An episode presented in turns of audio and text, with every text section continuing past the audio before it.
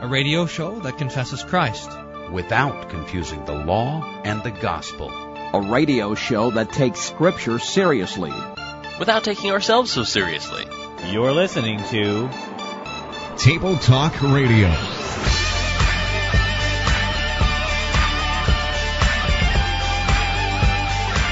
So here we have the, the promise of the virgin birth already. And, and now it says that he, this promised seed, shall bruise you, the serpent, on the head. So this, and you will bruise him on the heel. So uh, this is talking about the crucifixion of our Lord Jesus. So this is the first gospel. What in the world? The Lord's Supper is to help rediscover your innate goodness? Holy smokes. That's like saying that glasses are to make sure you can't see. It's like saying your shoes are there to make sure you can't walk. It's like saying it's like saying a boat is there so that you sink to the bottom of the ocean. That's the goofiest thing I've ever heard. Councilman Darren Layton. Thank you, Mayor. On balance, I think as far as whether we do it on the 6th or the 12th, it matters about as much as my collection of Table Talk radio points. Welcome to another broadcast of Table Talk Radio. You are sure to be sorry you tuned in for this one. Because this is the broadcast where we bring to you the Youth Gathering Survival Kit by Table Talk oh, Radio. yeah. Man. And uh, this is no no uh, young person should go to a youth gathering without the Table Talk Radio Youth Gathering Survival Kit. And uh, we're here to bring it to you today. I'm Evan Gigline, and here with Pastor Brian Wolfmueller of Hope Lutheran Church in Aurora, Colorado. Uh, how's it going today? Oh, fine, yeah. You sound tired. A little bit, yes. You sound grumpy. I'm very grumpy. I listened to uh, about three hours worth of youth gathering sermons last night, so I am Oh, yeah. very grumpy. I don't know what's wrong with that. I mean, that should get you all pumped up. Well, You have a mountaintop experience. That's It- what that's called. mountaintop. was- That is going to be my buzzword now. I'm changing my buzzword to mountaintop experience. okay, why don't you define it for us then? Um, this is the mountaintop experience is the emotional ecstasy that you that you have after being at some sort of massive youth gathering. And normally it lasts for about 30, 45 minutes after the thing's over, and then you just crash. So, uh, so. So am I uh, experiencing the crash right now? yeah, that's actually. Well, did you ever experience the mountaintop? No. You, you, you see, you don't even know. You don't know the depths of the crash. See, being theologically upset at something is not the same as the emotional. Cr- now, uh, everyone out there who knows what I'm talking about, raise your hand. I'm going to count because because this is one of the things that mysticism produces. Is you have this experience of closeness with God, and then you go back to the humdrum of normal life where you're not you know, 24 hours a day listening to some praise band or some guy pump you full of all this motivational speaking stuff, and you're like, boy, there's a video game and there's a, and there's a TV show and there's my little brother that I'm getting in fights with, and then you're like, ah, holy smokes. And, and so this is the crash. So you have the mountaintop experience and then you have the valley.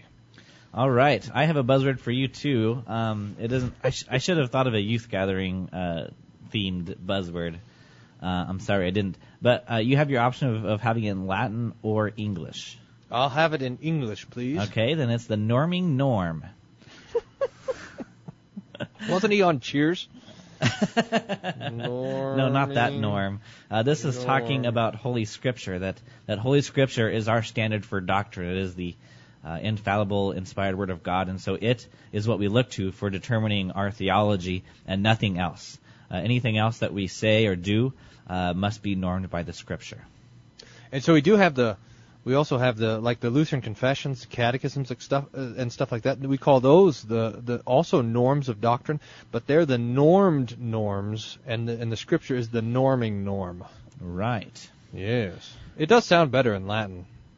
Norma normans and norma normata. Yeah. You, I I was hoping you were going to go for Latin, but you said English. Yeah, there you go. Okay, well, this is the lineup for today's Table Talk Radio, the Youth Gathering Survival Kit. Uh, we are starting off uh, playing, I guess not really playing, but going through the checklist authored by Pastor Brian Wolfmueller and amended by Evan Gigline, the Youth Speaker Manipulation Checklist. Uh, how to tell if you're being emotionally manipulated by a youth speaker. And this is available on our website for your own download and, and printing, uh, tabletalkradio.org. Uh, we're going to be going through that, and then How do you um, find it? You click on articles. I'm looking for it here Yeah, so I can. articles tab, and I think it's just three or four down there. how to tell if you're being emotionally manipulated by a youth speaker, a checklist. This so this is what we commonly call, we casually refer to as the youth speaker cruncher. That's right, because uh, after that we're doing the praise song cruncher. Oh, Uh, This is where we analyze praise songs, uh, and we're going to be uh, listening to youth speakers and analyzing praise songs that were there at the the Lutheran Church Missouri Synods National Youth Gathering in New Orleans. And then also ending up with Which Ladder. But throughout this whole show, we're going to be playing Law and Gospel. That's going to be superseding. Uh, that's going to be the, the norm for the for the, the, norming norm for the Yeah, whole right. shebang. so, so now, just so you know, whenever you you pack up your you know your sleeping bag and your Bible and your prayer journal or whatever to go to one of these youth conferences, you got to have these four games ready to play: That's right. Law and our Gospel, Youth Speaker Manipulation Cruncher, Praise Song Cruncher, and Which Ladder. Right. Uh, I'm working uh, this next month. I have some some free time. I'm gonna I'm gonna try and prepare a Table Talk Radio field guide, and then Oh, it would- would include all these games, and that you could just kind of tear them out, and uh, and so uh, look for that in a, in a few months from now. Um, but uh, first, Pastor, why don't you explain the rules to law and or gospel to kind of set the tone for the entire show? Sure. This is this is the most important piece of knowledge in the entire universe: the distinction between law and gospel. And, and it and it's because when the Lord speaks to us, He speaks in these two words. He speaks first with the law, which is, for example, the Ten Commandments, where He's telling us do this and don't do that. He tells us what His perfect will is and how to be holy. It's telling us what to do. It demands things of us, and because of our sin, it also kills us, puts us to death, etc. The gospel, on the other hand, is the second and chief word of God, and that is the promise of the forgiveness of sins. So while the the the law demands perfection, the gospel gives forgiveness. While the law coerces, the gospel uh, sets free. While the law kills, the gospel gives life. So the gospel, namely the promise of the forgiveness of all sins, uh, b- because of the death of Jesus on the cross for us, uh, is the word that we want to hear. Now, we have to divide those two up because if you mix up law and the gospel, uh, then what you have is gospel or, or uh, how, what's the other way of saying it? I don't know. Uh, la gospel wawa? Something like this. You, when you when you mix them up, it's like mixing it's like mixing water and dirt, and you no longer have water. Now you just have mud. It's like mix, mixing wine and poison, and what you have is poison. If you mix the law and the gospel, you, you, you mix up our own works and our own efforts with the Lord's promise, and now we're doing something to be saved, and, and, and you've lost you've lost everything that Jesus wants to give in the cross. So this is supremely important that whenever we're listening to someone preaching, someone teaching, uh, we're listening to some youth speaker or, or some praise song, or even when we're simply reading the scriptures, we want to be asking, is this law or is this gospel?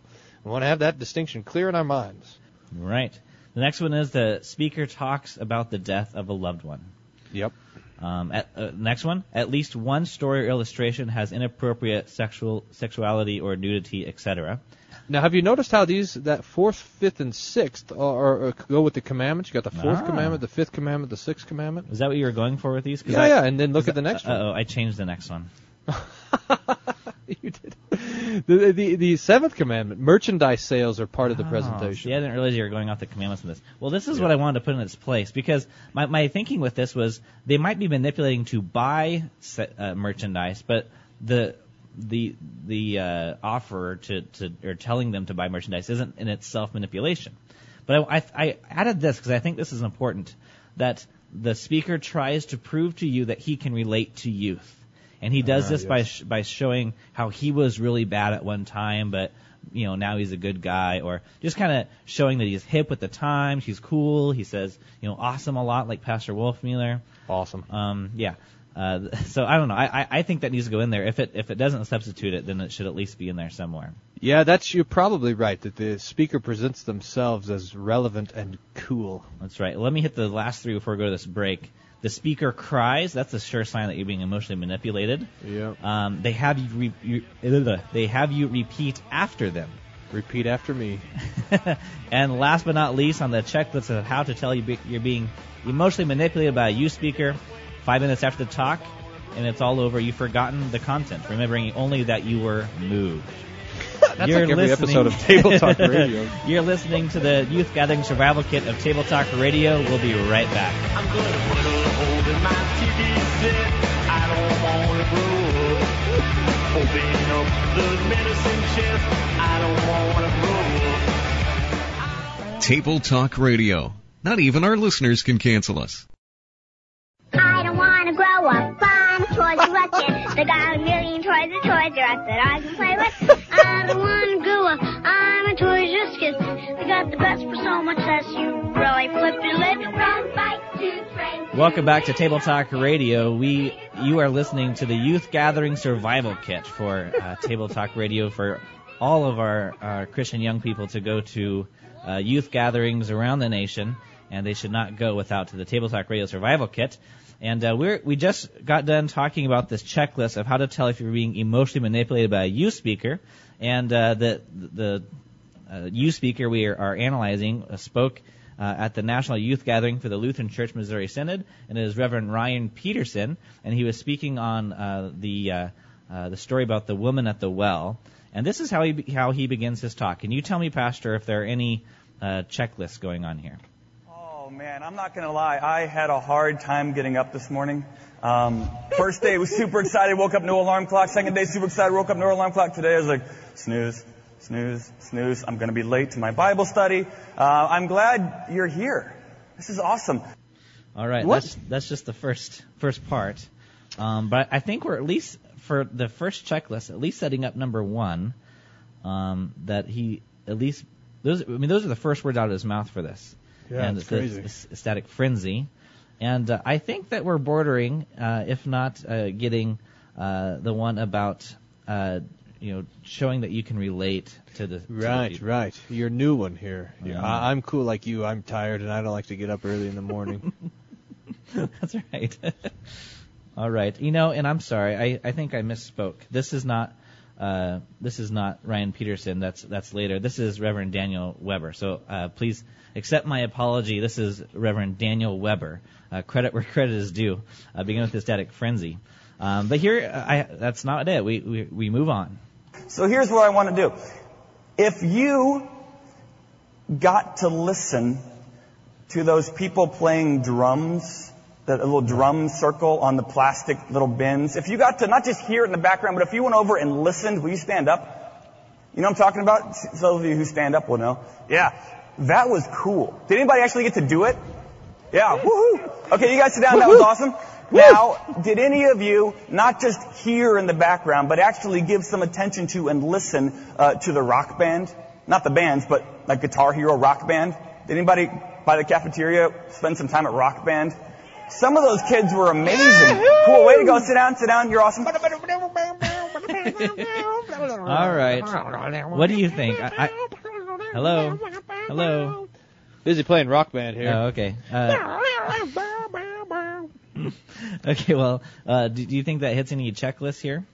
It's getting close to this. Uh, oh yeah, incessantly quotes from pop culture. Ah, there it is. Ah, there it is. All right, so that's at least half of one for sure, and then Yeah, got that number one. two. Um, I also think that's a, my new number seven, also. But Yeah, yeah. Got to be cool, relevant. Yeah, I got to be relevant and cool. I like that one. I like your addition. okay, good. All right, now uh, I think we're gonna get a little bit more meat here. This this clip's a, a little bit longer. What does the National Youth gatherings sound like? It, for me, it sounds like cars honking because kids are jaywalking. it it, it sounds like random strangers yelling at each other, hey, where are you from? And it sounds like uh, high fives all over the place. Yeah, yeah. High five. I like the fist. It, it, sounds like I people blow saying, uh, kiss me, I'm Lutheran. Uh, Aha, aha. Yeah, yeah. What is, what Inappropriate New Orleans sexuality like? there? And, and so Check you have that. the New Orleans soundtrack, but now I don't want to pop your bubble, but one of these days you're going to have to go home. Oh, That's this the is the crash. I know, mountaintop I know. experience. Yeah. You got to leave But, the but there's a mountaintop. bed at home, and it's your own, and that's cool. So you're going to have to go home. So I want you to think, just to kind of prepare yourself, what is home going to sound like? When you think of home, what do you hear? When I think of my different homes, when I moved to Virginia, like I mentioned yesterday, woohoo! Go Virginia. Virginia's for yeah. lovers, by the way. Yeah. Oh, hey, there's another one. So when I moved to Virginia, I worked at a grocery store. sexuality. You crops for you guys. Uh, I worked at a grocery store, and so when I think of Virginia, I hear beep, beep, beep, beep, beep, beep. All right. So this sermon is about listening, uh, hearing, uh, and so here we have a couple. You know, what what sound? What's the sound of the youth gathering? People saying, "Kiss me, I'm Lutheran." Well, f- of course, that's the sound of a youth gathering. what else would you expect? I don't. you see, If someone, if anyone says I'm Lutheran and then is using that as some sort of romantic innuendo, then just run for it. You know. Because by nature, I don't think Lutheranism is very romantic at all. I mean, Well, there you go. I, I, it's opposite of romanticism. and this is the, you know, I mean, if you guys have on the dorm there at the seminary, then you can correct me or not. But I don't know how many of you guys have walk around, you single guys at the seminary. You know, kiss me, I'm seminarian. Maybe Well, some guys tried it and saw how maybe it failed. yeah. Now, we, so we you heard have- that we heard that from the class of 2006. five. I was Oh, five, yeah, So, 2005. so you have okay, teenage rebellion, uh, inappropriate sexuality a couple times there. Um, so there you go. Okay. Um, I wonder. Well, this this will come in later if it doesn't come in now. Uh, but uh, this this illicit uh, needing praise or response from the from the crowd, I think is, is there's something to be said there. You're constantly needing adoration from the from from the people. Uh, I think maybe slip That's in. that's slip part in. of the I'm cool and relevant sort of thing. This Yeah, is one of the that's other true. dangers of youth ministry is that um, you know you weren't popular in high school, so now you can be popular with the high schoolers. I'm serious. All right. No offense to all of you youth ministers out there, but just check your motives. All right. Well, here's cut four. And God, in His divine wisdom, He looks down on this strange, broken scene. He looks down on this broken world that, that, that has hurting people, hurting other hurting people. And she, God looks down and He sees this woman in isolation, and He sees this village of people who are thirsting for God's Word. And God, in His wisdom, speaks into that situation. And so I, I imagine that angels and archangels and, and all the company of heaven are looking down on this scene, looking down from heaven on the scene of the city and the woman. And God, with his angels and archangels, and like I said, all the company of heaven, are, are singing something like this. Greater things have yet to What come. is he singing now? Greater things still to be done in the city. What song is he singing? I can hardly hear. I think it's one he made up. Oh, is he making it up as he sings it? I think this counts as ending in an intimate whisper, by the way.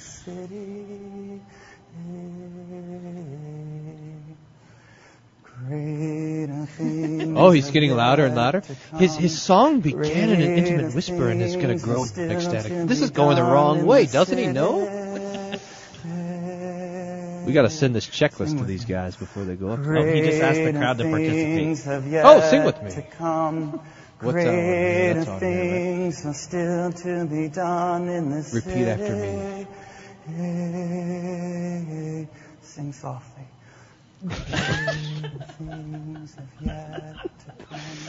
Oh man. Greater things still to Dear Table Talk Radio listener, listen softly.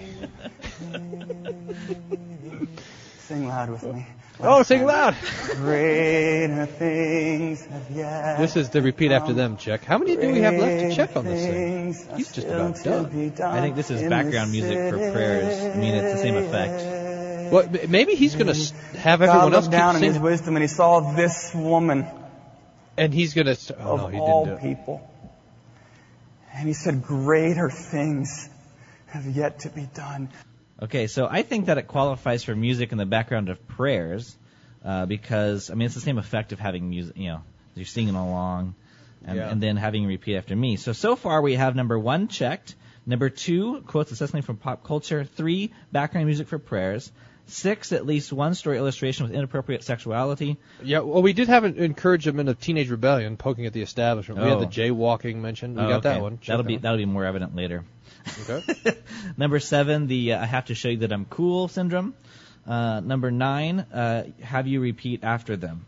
So Okay. so far we're one, two, three, four, five, six, seven checks into it. Uh, Yeah. We're going to see uh, what checks uh, Reverend Daniel Weber gets uh, from the National Youth Gathering of the Lutheran Church Missouri Synod in New Orleans this year, the 2010 conference. After this commercial break, I do want to tell you you can sign up for Table Talk text message alerts. Just text message the word Table Talk uh, to the number 69302. That's 69302, the keyword Table Talk all together with no spaces. And then you'll be signed up for uh, for t- uh, text message alerts. Um, I think next time we, we record, we're going to do a little LPG where we send you the question on the on the phone, and then you're going to have to answer uh, answer with your cell phone. So the uh, prizes While be- we're recording? Yeah, how about that, huh? Live. uh, You're always trying to do stuff live. And you're always not. I'm, I'm concerned about this. Uh, this I'm going to check this off for you, Evan. This is incessant uh, trying to be relevant. You- Yeah, because we have text messaging. They they had that by the way at the, at the youth gathering. You could uh, text message your prayer request to someone, and they'll and they'll pray for it somewhere with their cell phone. Wow. Um, so that I I think I do deserve that uh, that check. There's So- an app for that.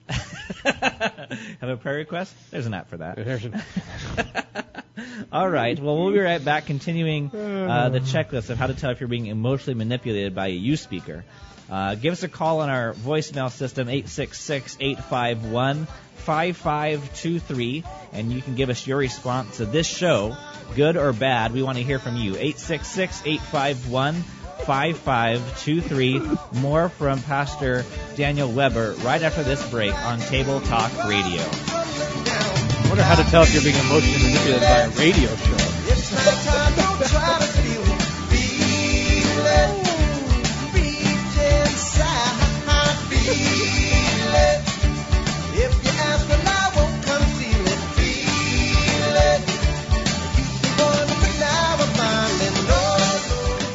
Table Talk Radio. no, that's just silly.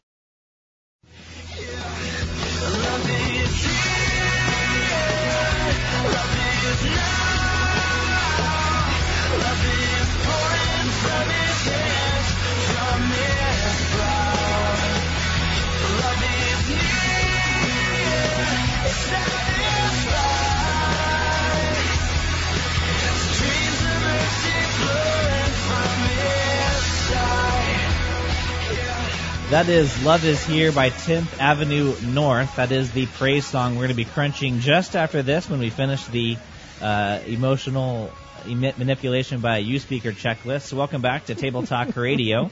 Uh, we have two clips left from Pastor Daniel Weber. I've already forgot what the content was of this whole thing. Oh, so that's a number. I'm ready to check number 10. Number 10 is checked then. I Um, remember now- only that I've been moved, but not really that moved. But I, I'm not the most movable of moving move movers. That's what the basketball coach said. All right. Um, uh, tell us, Pastor, if uh, so far we're hearing law and or gospel. I, I really can't remember. What is he talking about? the angels look down as Jesus looks into the city with hurting people, hurting, hurting people, and then they sing, "There's more to be done in the city." What Yes. is that about? I don't even. I don't Now, understand. The the first the first criticism we're going to get for this is that we took all the clips out of context, and yes, I did because it's a 50 minute sermon and we it's a 48 minute radio show. so uh, I will to to appease all of our critics, I will uh, place uh, the URL on the comments underneath the show for show 110, so you can listen to the sermon in its entirety.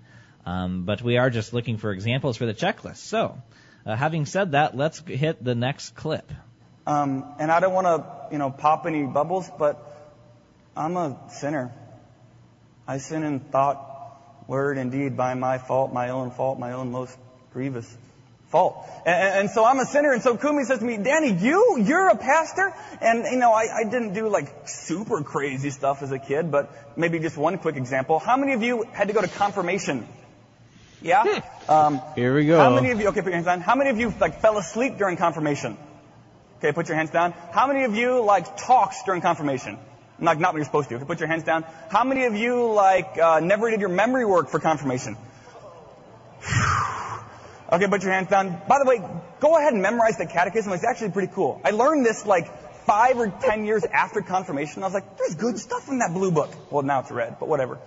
Um, I only know eight colors, like I was telling you. It's red. I, so anyway, um, how many of you like just doodled during confirmation, didn't learn anything? I'm doodling listening Okay. thing, How many of you maybe like skipped a few weeks? Okay. What How many this? of you like made faces at the silly pastor when his back was turned? Okay, put your hands down. He caught me. I was making a face. Pastors, you're supposed to close thing. your eyes for that. This is under the seal. Um, no. How many of you got in a fist fight at confirmation? All right, so Yeah. that's a This would be subtle encouragement of teenage rebellion while at the same time showing your own coolness. right. Okay, so um, that one's firmly checked, and we have one more clip uh, for the checklist. And it all goes back to this Jesus listens. Jesus listens. Anybody do that text message prayer thing last night? Oh, there you go. I did. That's Relevant. There are, there are certain things that are hard to talk about. Even, you know, even with people you trust. Because, I mean, you guys know this as well as I do. Who can you trust? You know, especially some of you, you know, under 20.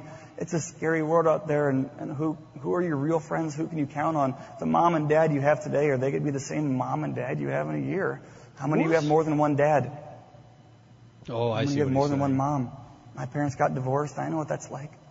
And, and so it's hard to talk honestly and vulnerably because are they really going to be there? Are, are they really going to hear me? Do they, are they just going to judge me and ground me and punish me? Friends, Jesus listens. He listens to every hurt. He, he listens to every pain. He listens to, to every uh, prayer that you don't even have words for. You're just groaning to God because this world is broken and you hate it and you wish it would change. God listens. All right, uh, I mark that as another subtle encouragement of teenage rebellion. You can't trust Plus, your you also right. Plus, you also have the intimate whisper. Plus, he got awfully c- close, I think, to shedding a tear. A little crack in his voice. Are you gonna mark number eight? Well, it wasn't a full-on cry, was it? But it was close. I mean, Well, it was. Uh, that check mark makes a difference between the bot the bottom scale and the second to bottom scale. oh, really? All right. I, I mean, I'm going to put a half check on it. Okay, well, well, does eight? Where does eight and a half go? Okay, so this is uh, eight and a half total checks for this person, and the eight scale says it's a good thing you had this checklist, and the nine scale says you've just been on an emotional roller coaster. So what? The, what? What did he leave out? He didn't speak about the death of a loved one, and um, And then the crying one, that's the only other. and the and the crying one. So that's Yeah. not. That's uh yeah eight and a half. Yep. So yeah. Now I have I have one more quote that might put uh, I think I think this this clip uh, reveals this pastor's theology, which might explain why he approaches his sermon in this way. You ready for it? Ready. Um, my youth group was little. We, uh, on a, on a good week, we had like eight people. Um, the church I belonged to was a old person church. Sorry, old people. Yay for old people churches. Yeah, I don't know. So the, the, the, the church I belonged to was an old person church, and it it wasn't a church where I ever wanted to invite my friends because it was boring. So pastors don't make it boring. Uh-huh. Um, so my church wasn't a place where I would ever want to bring somebody because why would I make them come to this? Uh, it, it was a boring church. It was an old person church. It was a dying church. I was a member of this church my entire life, and every single year there were fewer and fewer and fewer and grayer and grayer and grayer and getting shorter and shorter and shorter people in the pews and, and there were less and less babies crying and less and less kids for the children's message. You, you, you got a finger on the pulse of my church. You know I'm talking about? Maybe you've been at a church like this where everything is going south. Everything says close the doors. Everything says what's the point? The point is the forgiveness of sins. the I mean, I, I wonder if the gospel was preached in that gray old church. I wonder if the sacraments were rightly administered. Because if it was, that's the point. I wonder if those gray old people needed the forgiveness of sins. Jeez. You've been emotionally manipulated. What's the point? Now you're angry. night. What's the point of What's the point of talking to 25,000 young people without confessing Christ? That What's the point of that? Yes, at least it wasn't boring. Although I do have to say that I wasn't exactly enraptured by this whole deal. Oh my! I don't know if Table. Talk Radio will be invited to do a, a presentation at the next youth gathering. No, I think when you set up a table though, table, and we'll talk there. and hand out yeah, we'll talk there and hand out checklists. Yeah, that's what we should do. We should bring. We should. Uh, we should offer to sub- supply. We, we could print it with some camouflage cover or something. You know, make it cool and relevant. We'll do it. Well, we're gonna do it three years from Yeah. now. Sweet. All right. Well, we need to get going. Awesome. Doing some uh, praise song crunching. Cool. Uh, this this is a song. awesome. Sweet. This is a song that was at the National Youth Gathering uh, during. This is a uh, a communion communion hymn. Oh, good. Um, so this this is the song. Do you have the lyrics for it? Uh, I'm looking for them. I'll, all right. I'll pull them up here. all right. somewhere. Come to the water, you who thirst, and you'll thirst no more. Yeah! Come to the Father, you who work, and you'll work no more. No more work. And all you who labor in vain. Labor in vain. And to the broken and shamed.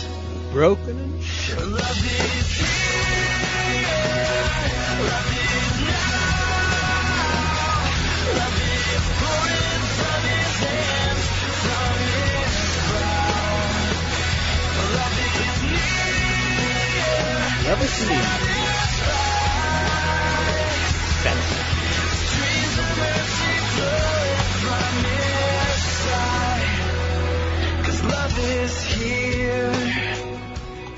All right. Uh, we have about uh, two minutes before this break, so let's What? start the crunching. How can we crunch a song in two minutes? No, we can we can do it in the final segment. We might have to do some Okay. some table talk radio extra innings today. I'm feeling it coming on. 'cause we've got which ladder to do still too.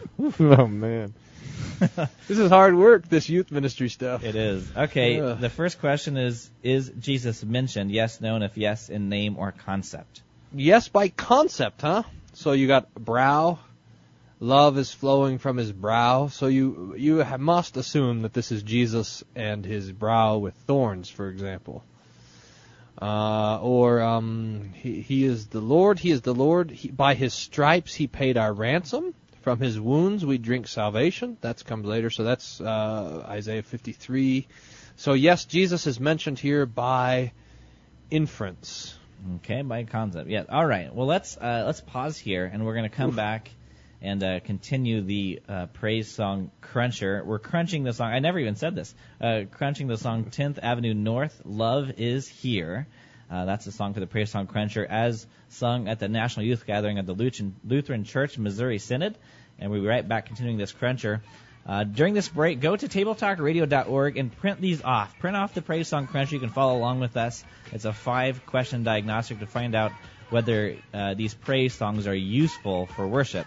You can also find our checklist of how to tell if you're being emotionally manipulated by a youth speaker. That's tabletalkradio.org. More crunching right after this. Don't go away.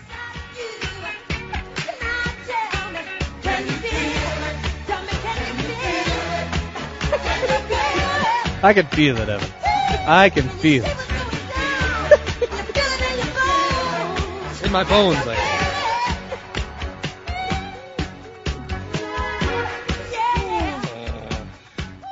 Part time hosts, full time nonsense. You're listening to Table Talk Radio.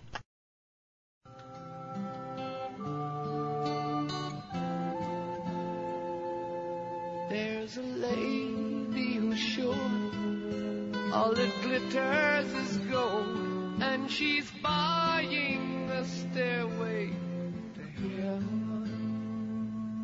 When she gets there, she knows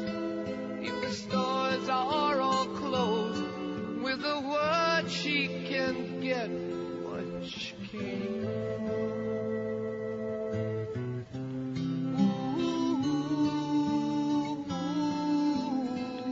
settling everybody down. yeah, I've fallen asleep here. I, I you know, I, I've, I just started something else. A youth minister speaker bingo card during the break. It, uh, the first column instead of being B is uh, boredom. the second one is irreverence. I. Uh, N-G-O. Uh, uh, uh, what would another one be? Uh, cool. So you got to have cool, hip. Uh, this All will this this will also be part of our youth ministry survival kit here. Yeah, that's important. All right, welcome back to Table Talk Radio. Uh, we're going to do uh, Which Ladder after we get done crunching this praise song, Love Is Here by 10th Avenue North. And uh, we are on question number two. That is, is the song clear? Does it use sentences with subject, verb, and object, or sentence fragments? Ah, yes, this is. I mean, it, this is a this is a song given over to abstraction. So, uh, love is here, love is now. What what does that mean? Love is now. Does that make sense to you? Mm, no. Love is here, as opposed to down the street. You know. um, I mean, there's some some words here that are concrete and saying things like "from his wounds we drink sal- salvation." I think that's kind of nice, although uh, perhaps it's not true. I mean, but poetically, all right. Um, but it no, this is using sentence fragments uh, and images and things like this. Classic kind of use of that. So this would go. What what is sign- se- sentence fragments? Like ten or one? I, can, I, I Um, a sentence fragment is one, obscure. So this would be. Th- I'm going to put this one at three. May I kind of lean maybe a little more generous, but ah, three is good for this. Okay, three it is. the next one is mysticism. This is What's subjectivity. so funny over there? You deciding between three or four. Uh, subjectivity versus objectivity. Is the song about the things that God has done, the objective, or is it about my own emotions and experiences? Uh, and also into this is the repetition of a song. Does it repeat itself over and over? So, uh, what is it? Is this a mystic song? Yes, it is a mystic song. Uh, although it's it's not as bad as some. I mean, it could certainly be worse, but it's very repetitive, of course. Uh, come to the waters, you who thirst, you'll thirst no more. I mean, that's scriptural language, but it's all. I mean, mysticism picks up on this idea of thirst, and I mean, the, um, come to the Father, you who work, and you'll work no more. I'm not sure if that's true or not. I mean, I know it's, and all who you, all, you who labor in vain. What is that from? Labor in vain. Um, what? Uh, Um, where is that from? I can't. I, it's a. It's got to be in the Bible somewhere. Labor in vain. I'll have to look it up. But but yeah, very. I mean, it has very repetitive uh, sort of sense. Now, look, uh, captives bound and brokenhearted. He is the Lord. He he is the Lord. By His stripes He's paid our ransom. That's what the Lord has done. So that's objective. Streams of mercy flowing from His side. Love is here. So this is kind of a mix of the two. It's not an ideal mix either, but it is a mix of the two. So I got to put it right in the middle at a f- five. Is it uh, is it using the verse? Uh, all those who are uh, heavy laden. Yeah, I think that's what it's, so. Maybe it's that's getting at. yeah. come to me and I will give you rest. Right, right, right. I think that's what it's getting at. Okay, so a five, a five I on the think so. mysticism. Okay, now law and gospel. Uh, does this song proclaim the law and its sternness, and the gospel and its sweetness, or does it uh, confuse them and mix them up? Um, so is it we have it properly divided here? Yes, no, or I can't tell. Here, here, by the way, I found it. Here is Psalm 127. Unless the Lord builds a house, its builders labor in vain.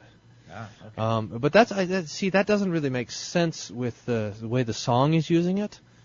Um, I, I mean, so it's kind of a, that's what I think got me goofed up. But okay, so now we're doing long gospel. Uh, you th- you who thirst, you'll thirst no more. You who work, you'll work no more. So that would be like the end of the law, entering into Sabbath rest. All you who labor in vain, and to the broken and the shamed. So that would be law. Love is here, love is now. Love is pouring from his hands, from his brow. So that binds up love with the death of Jesus on the cross. Love is near, it satisfies. Streams of mercy flowing from his side, so that we find, if I mean, this is talking about the cross and the death of Jesus. We find the mercy of God in his death. Come to the treasure, you who search, and you'll search no more.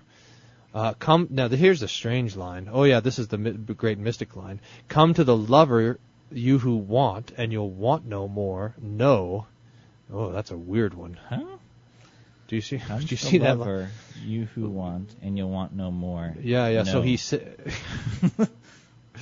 Yeah, that, do you see that line? No That's a weird no. one. I, I, so, so that Jesus is the great lover of your soul. This is another theme of mysticism, by the way. I mean, you go back in there, and it's this kind of. I mean, uh, plug your kids' ears for 30 seconds. It's this. Is, it's like divine erotica. It's. uh, I mean, this, that there's this com- there's this common thing with mysticism and sexuality. So God is the divine lover. It's strange. But it's there. Come to the. Uh, that's what it says. This is what your kids were singing at the youth ministry thing. Um, so it tries to divide law and gospel, but it gets really kind of lost in this mysticism. So uh, I'm going to say, I'm going to leave this one unanswered because you can see them starting or maybe accidentally doing um, law and gospel, but it still gets lost in this mysticism stuff. So Hmm. All right. what do you think about that? Do you agree? Yeah, I'm still trying to figure out this line. you'll want no more. Come to the lover and you'll want no more. No. All right, whatever. Uh, number five. Whatever. I think this That's one. also showing your relevance. Yes. Whatever. Whatever. Table Talk Radio. Manipulation. I, I find it interesting that number five is almost always answered by number four. There's something to that. But number There's five, something to is there any explicit false teaching? Uh, well, maybe there could be this decisionism, you know. Every time you have this come, you know, come to the waters, Yeah, yeah. come to the Father, come to the treasure, come to the lover. Um, yeah, so it's uh, we, we're you know it's our efforts that see. I mean, this is the theme then of all this praise song nonsense. Is you're now you're now coming into the presence of the divine power outlet, and you're plugging yourself in. You know, you Gotta come and plug yourself in. You're thirsty, so plug yourself into the water tank, you know. You're weary, so plug yourself into the power source. You're uh, lonely, so plug yourself into the divine lover, you know. You're you're poor, so plug yourself into the divine. It's this this common plug yourself in sort of thing, and it's uh. So that's right there, which is false. It's false teaching. You d- just don't teach that sort of nonsense. I mean, Jesus comes to us and he says, "Here, here's my body and blood. Eat it, drink it. Your sins are forgiven."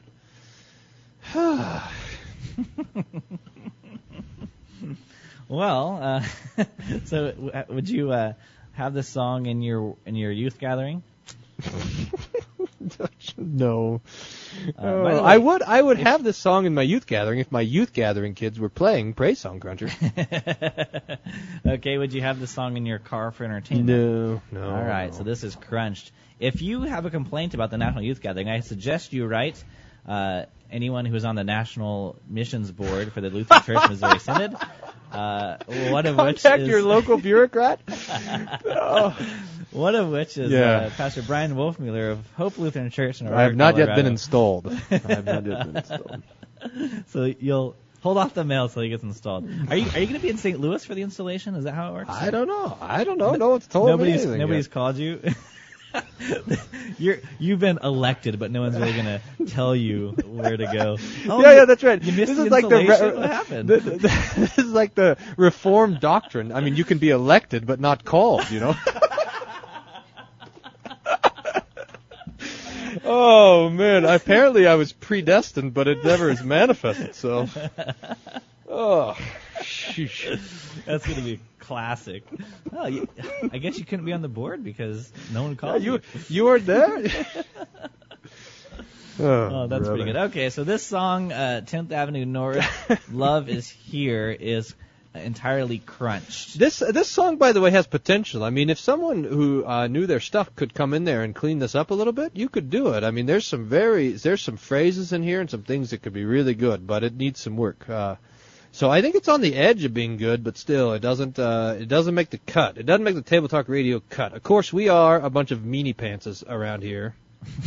and so you would know it wouldn't make the cut. Although there have been songs that passed the Praise Song Cruncher, and when I say songs, I mean two songs by the, by the same writer. by the same guy. And I, uh, they sing. I, I, credit where credit is due. The National Youth Gathering did sing one of those songs that passed. They sang "How Deep the Father's Love."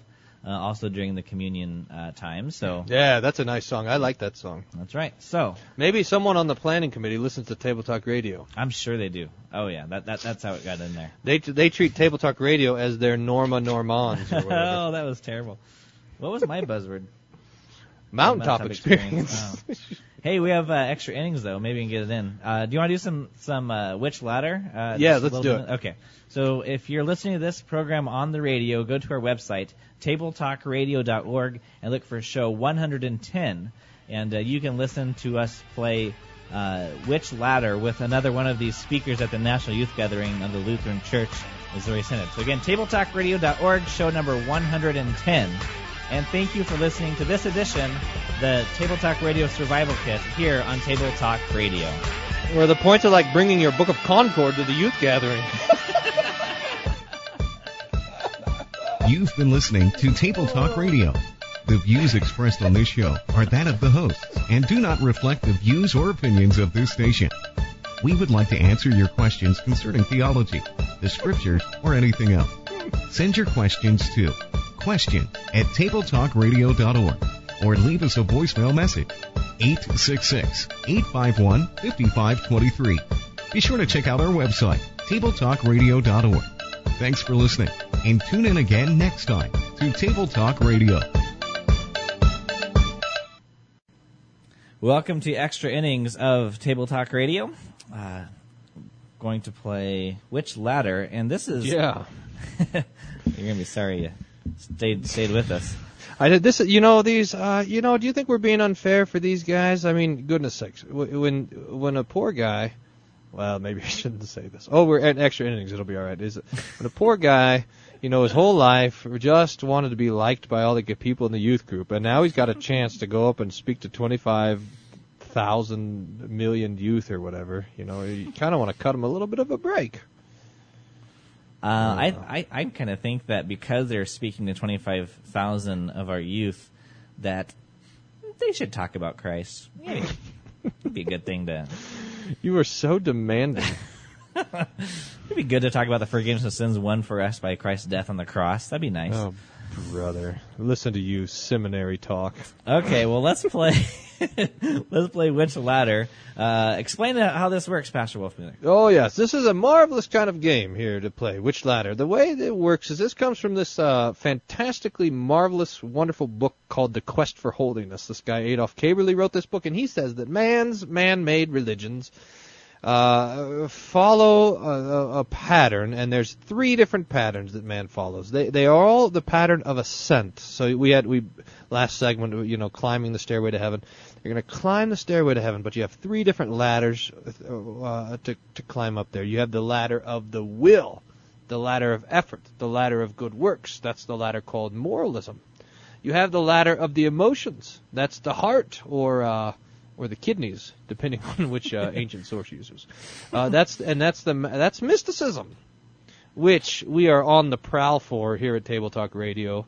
You have that? Do we have that shirt? I don't want to be a Gnostic. We should have another shirt that says I don't want to be a mystic. It just so happens, by the way, though, that mysticism and Gnosticism are the same thing. Mm, maybe So if you don't want to be one, yeah, I don't want to be a Gnostic slash mystic, uh, nomistic. That probably means something else. And then the third ladder is the ladder of the mind, the ladder of understanding, of insight. That's the ladder uh, that we call rationalism. Now, the best false religions are some sort of mixture of the three. But all false religions are encouraging us to climb a particular ladder to have an experience of God or to reach God's presence or to reach some sort of nirvana or something like this. So, when we listen, when we play Which Ladder, what we're doing is we're listening to various quotations and we're asking ourselves, what ladder is this particular Yahoo telling me that I should climb to reach uh, uh, the presence of God? And the point of all of this, of course, is that is that Christianity is not about climbing ladders at all. It's about Christ coming down to us uh, to to serve us and to, and to tend to us with His blood and His forgiveness. Right, and uh, we're going to be playing this game, Which Ladder, with a sermon uh, by. Uh, this is Ryan Peterson, who I mistakenly referred to earlier, but this this one is Ryan Peterson from National Youth Gathering uh, in New Orleans, And uh, I, I should probably just kind of set up the sermon a little bit. I, I should have done this last time, but the, ser- he's preaching on the text uh, from John. Oh, I don't know. uh, what- Is it playing what- Bible Bee now? Yeah, yeah. What, what What- chapter is the, the blind man who is who is healed and, and goes to the temple? John chapter nine, right? Nine, yeah, it's John nine, and uh, so the theme is that you know Jesus does this great thing for him, and now he goes out and tells other people about his experience with Jesus. It's always about that too, isn't it? It's always about. Uh, it it it always ends with now you got to go be- better go tell people about it. Now Jesus, on the other hand, is always telling people not to go tell anyone. I know it. um, and or you know it talks about them going home and, and you know going back to uh, their work or going home you know and so they're they're going back into their vocations they're going back to to the places where God has placed them already. Right, right, right. So yeah, you know, you have these two miracles. One is the guy gets healed, and then the other is that the guy then goes back to work. You know, and oh well. I know it. All right. Well, here's the first clip by Pastor Ryan Peterson at the National Youth Gathering. you just been going through life, just kind of living it. One of the things I want to encourage you to do, and whether you do this through a journal or through writing a, journal. a beautiful remember song I said like journal I earlier? shared Do with you remember when I said journal? or whether it's a poem, You didn't even catch it. or whether you just kind of keep it all up here. Whatever you do, I want you to think about your story, because I got to be honest with you. For a long time, I thought my story was boring. Nothing exciting. I mean, grew up, raised in a Christian home, went to a Lutheran school, went to a Christian high school, Christian university, went on to seminary, started working at a church, just kind of doing my thing, right? Thought it was my story. And I didn't think my story was very good. Doing I mean, I've heard some good stories. And this week, you've heard some incredible stories of people who have had incredible experiences in their life. But the more I reflected on my story, the more I realized that my story is part of a much bigger story. And how can God's story be boring? I mean, really, if you believe that your story is really a part of God's story, and that you are a character in God's story, you're not the character, but God, for whatever reason, has involved you in His story, then I can guarantee you that your story matters. I feel so bad for these these pastors who have to administer word and sacrament, and it's so boring, such boring work of Doing his forgiving thing. sins. Just- it's so just doing his terrible. thing. I feel so bad for these guys. Oh, Yeah, yeah. it's boring. Good thing they get to come to the youth ministry. It's, you it's, know, I know that's that's a good thing. I mean, it's, it's so boring just sitting around and announcing the forgiveness of sins, ministering to the sick and affirm. How terrible! putting the very body and blood of Jesus in people's mouth. Oh, that's boring. They need they need a new Boring. story. They need this the story of Boring. Jesus. Whoa, what was that? Good night. All right. Uh, so, what do you think? Is I mean, may, maybe or maybe not. I mean, I'll, I'll give it to you uh, for your honest critique. Do you think there's any ladder climbing going on? Well, what? Um, let's try to figure out exactly what he's saying, or maybe not exactly. Let's just try to have some idea of something that he's saying. What's the point of this whole thing? Is you might have a boring life, but you can realize that. i- Well, if you realize that you're part of God's story, then your story becomes less boring. Is that the point? Yep, I think so. I think that the problem in this whole thing is that you have a boring story. See, look, you know, normally these ladders, this is really something. normally, the point of these ladders is to reach the experience of God, you know? I mean, for goodness sakes, the mystic is not, but, but here the, the, the point of the whole thing is to just not be bored. It's like it's not like a real like you know I mean you look at these real religions you got man this impressive ladder. I mean it's five miles high climbing all the way to heaven. And this guy is just it's kind of like a step ladder you know But- just to reach the top shelf. Yeah, but see, boring is a buzzword for for Lutherans at a youth gathering. Because they know that oh man, a, a boring old church where there's gray hairs. And, and so the youth are going to come and, and to the way to get them on their mountaintop experiences to bash boring and, and how exciting it is to be here. Uh, yes that's right that was your buzzword by the way Yep. How many points? I'm going to give you 200, but because we're in extra innings, I'm cutting it in half. so 100. Terrible. I didn't even know that rule. All right. I um, just made it up. So you think uh, not really any? Uh, I mean, I, what do you think about this? It- it- It's uh, it's crazy. It's well, I have a personal opinion that all this talk about stories and and uh, and uniting narratives with one another is straight out of postmodernism, which by its essence is a mystical ladder. But that's just what I.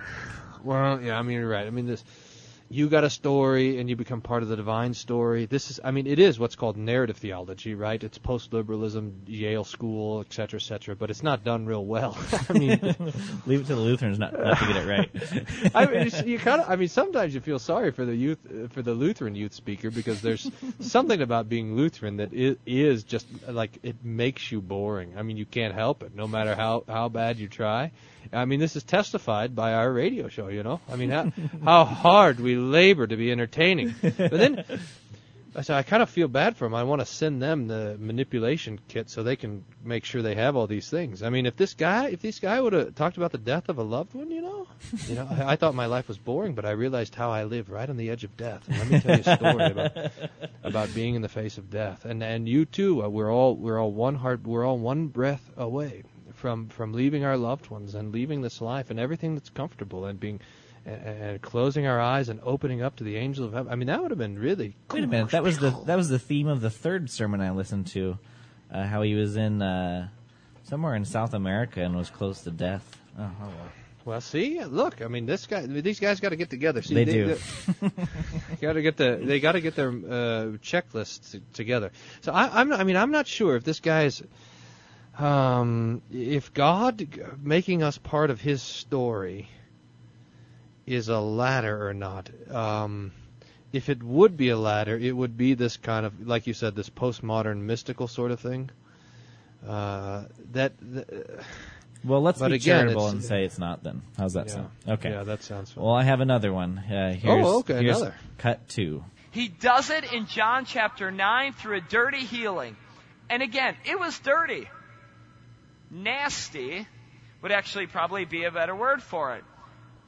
But he does it through his word and through water. That's all spit is. Wait a Through minute. his word. You want to pause and talk about th- this? By the way, if you're a Lutheran, uh, any reference to water anywhere in the Bible is probably talking about baptism, and anything red is probably talking about wine. Or the Uh, hymnal. so this, this is uh, as a Lutheran, I mean, you don't have to. That way, you don't have to bother with something boring like an exegesis. You can just say, "Ah, that's wet. That's like water. It's like baptism." There we go. Theology. Oh man, yeah. When, back in the day when it, there was the uh, famine, it didn't rain for three and a half years. You know, in the time of Elijah, that meant no baptisms for three and a half years. Right. Uh, so you have the water and the word. You can't say. I mean, there is now. Yes, there, okay. If you want to make a connection between Jesus spitting on the mud and healing the blind guy and and baptism, you can make the connection, but you ought to be careful about it. And it's something like this: is that Jesus always. Uh, well, not always, but Jesus is often pleased to bind his word of promise to a physical element. So, for example, in the Old Testament, he bound the healing of the people that are being devoured by snakes to this bronze serpent hanging on a stick. Now, he didn't have to do that, but he did. He bound the crossing of the Red Sea, for example, to the rod of Aaron and the rod of Moses. Uh, So, which one and then the other? He that he binds these his miracles to physical objects, and it teaches us that the Lord works through external things. His word is external to us, and water in baptism is external. Uh, the body and blood of Jesus uh, in the bread and the wine of the Lord's Supper is external to us. So this is ju- uh, God is, follows a, a constant pattern in that sort of thing. It's an anti-mystical pattern of using things that are outside of us to give us uh, spiritual benefit. Aha. So uh, there it is with the externals, extra nos. Okay. Well, here uh, is the the rest of the clip. Jesus reveals himself. Today, Jesus reveals himself through his word and through the waters of baptism. And what you're going to experience tonight, check this out, Experience buzzword in our worship write that down. together, is going to be another look Because tonight, as we celebrate the Lord's Supper together, with 25,000 of your closest friends, you will once again taste I've only got see 20,000 that the Lord friends. is good. You will eat and drink the body and blood of Christ. You will see Jesus through that incredible gift of the Lord's Supper. I mean, you have the opportunity to interact and to see Jesus through His Word and through baptism and through the Lord's Supper. I mean, when people comment about the gathering and what they oftentimes take home is the incredible experience of surrounding themselves with 25,000 plus other people. And tonight, that will go to a whole new level as you worship together with 25,000 other people, as you celebrate God's incredible gift of Himself with 25,000 other people. And we don't just do it because it's symbolic, because it's not. We do it because it's true. Because it really is Christ's body and blood. And when we do it, we receive the promises that Jesus really is among us. And that He really has forgiven our sins. And that really has given us the promise of eternal life with Him. He reveals Himself to us through the promises of His Word. That Word that you are holding right now. All right, what do you think about that, Pastor Wolf Wolfmueller? Well, this is a in, this is very interesting. We I I actually want to tread lightly here, uh, and I'll tell you why. Is because this uh, you can hear in this guy um, an attempt uh, to to emphasize the Lord's gifts. He's trying to get there, but it's he seems to be stumbling on. I mean, the thing that he repeats over and over and over again is 25,000 people. Well, look, you can go to the you can go to the Lord's Supper with 25,000 people. Uh, you get the same thing as when you go with two people. I mean, Jesus says, "Where two or three are gathered in my name, there I'm in the midst of them." So, uh, so that w- And when we is and we can, when we receive the Lord's gifts with two people, we're receiving it with all the saints. I mean, the whole Right. church is right there in that place. Yeah, that's right. And so there, I mean, he's trying to fight through this temptation of being overwhelmed by the massive amount of people that are there. And you could, and so maybe, I mean, I, you, I would prefer him to say something like, "Isn't it simply marvelous that when we're here with 25,000, or when we're at home with 25, the same Jesus is there." The same Jesus who died on the cross for us, who shed his blood for us, puts his very body and blood and the salvation of the world into our mouths and into our ears, the promise of forgiveness. We have it tonight, we have it next Sunday, we have it our whole lives, no matter where we are, no matter what's going on, the same marvelous, wonderful, fantastic gift, etc., etc. Uh, so, you- so, but so you would, you know, kind of like him to get over the fact that it's this mar, this this huge experience, and and to get to the real f- fruit of it, which he mentions. He says we have the promise of the presence of Jesus, which is really not that big of a deal because Jesus is everywhere. But he goes on and he says, and the promise of his forgiveness, that he really does forgive our sins. It, it's a big deal the- that he's present sacramentally, but uh, by that very by a sacramental presence, we mean for the forgiveness of sins. Right, that's right, that's right, and he and he mentions that he uh, he, he he says that, and he said, and he and and there's a clear confession that this is not a symbol, but the body and blood of Christ is there, so that's also good too. So, I mean, this is kind of like a mix. It's kind of like the hymn, you know, the the the, the praise song that we just crunched. It's like, man, it really has some potential for being. For, there's some good stuff in there, but it just I mean, maybe this is the problem with these huge gatherings is it is that it, everything gets lost because of the massive kind of overwhelming size of what's happening, uh, and that it, it's you just can't uh, you can't get around the fact that you got 25,000 young people in the same room. You just have to constantly mention and point out how cool it is, uh, even though it doesn't matter. I mean, I, I I mean, I would much rather and so would any Christian. I mean, so would any of these 25,000 youth. I would much rather be by myself in a room with Jesus forgiving me than in a room with 25,000 people and some sort of mystical God who's a power outlet, you know? Mm-hmm.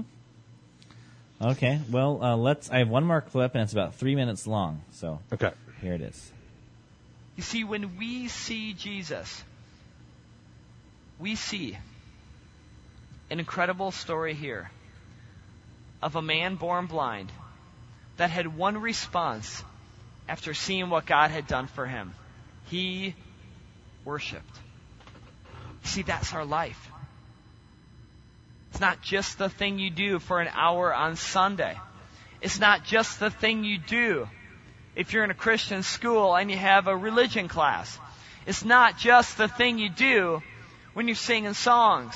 It's not just the thing you do when you're reading your Bibles. It's your life.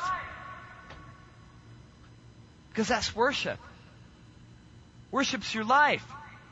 You see the movement here. Look at verse 9. You got your Bible still open? Okay? Look at how the man changes, how Jesus moves this man from darkness into light. Look at verse 9.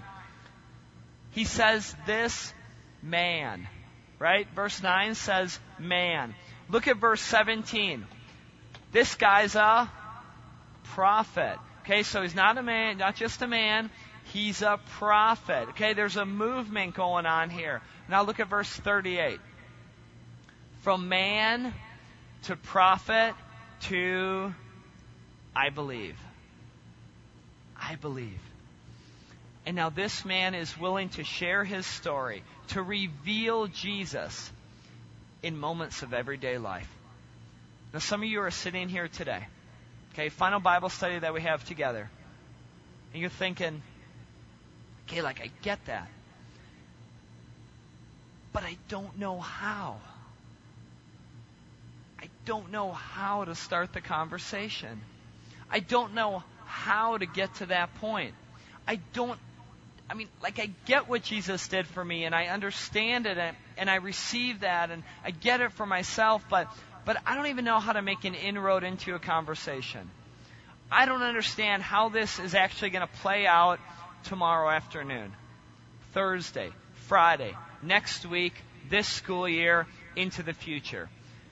Because I don't know a lot about the Bible and I don't really know how to share this with someone else. Let me tell you something. And it's a phrase that I want you to remember. Okay? Your attitude and your approach matter more than your expertise. Your attitude and your approach matter more than your expertise.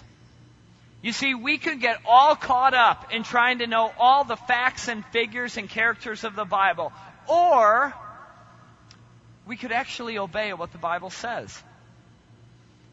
Because your attitude and your approach to people, your heart for people, actually matters more than your knowledge.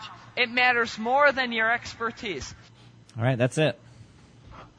This is so interesting because you know the mystic is always making fun of the rationalists.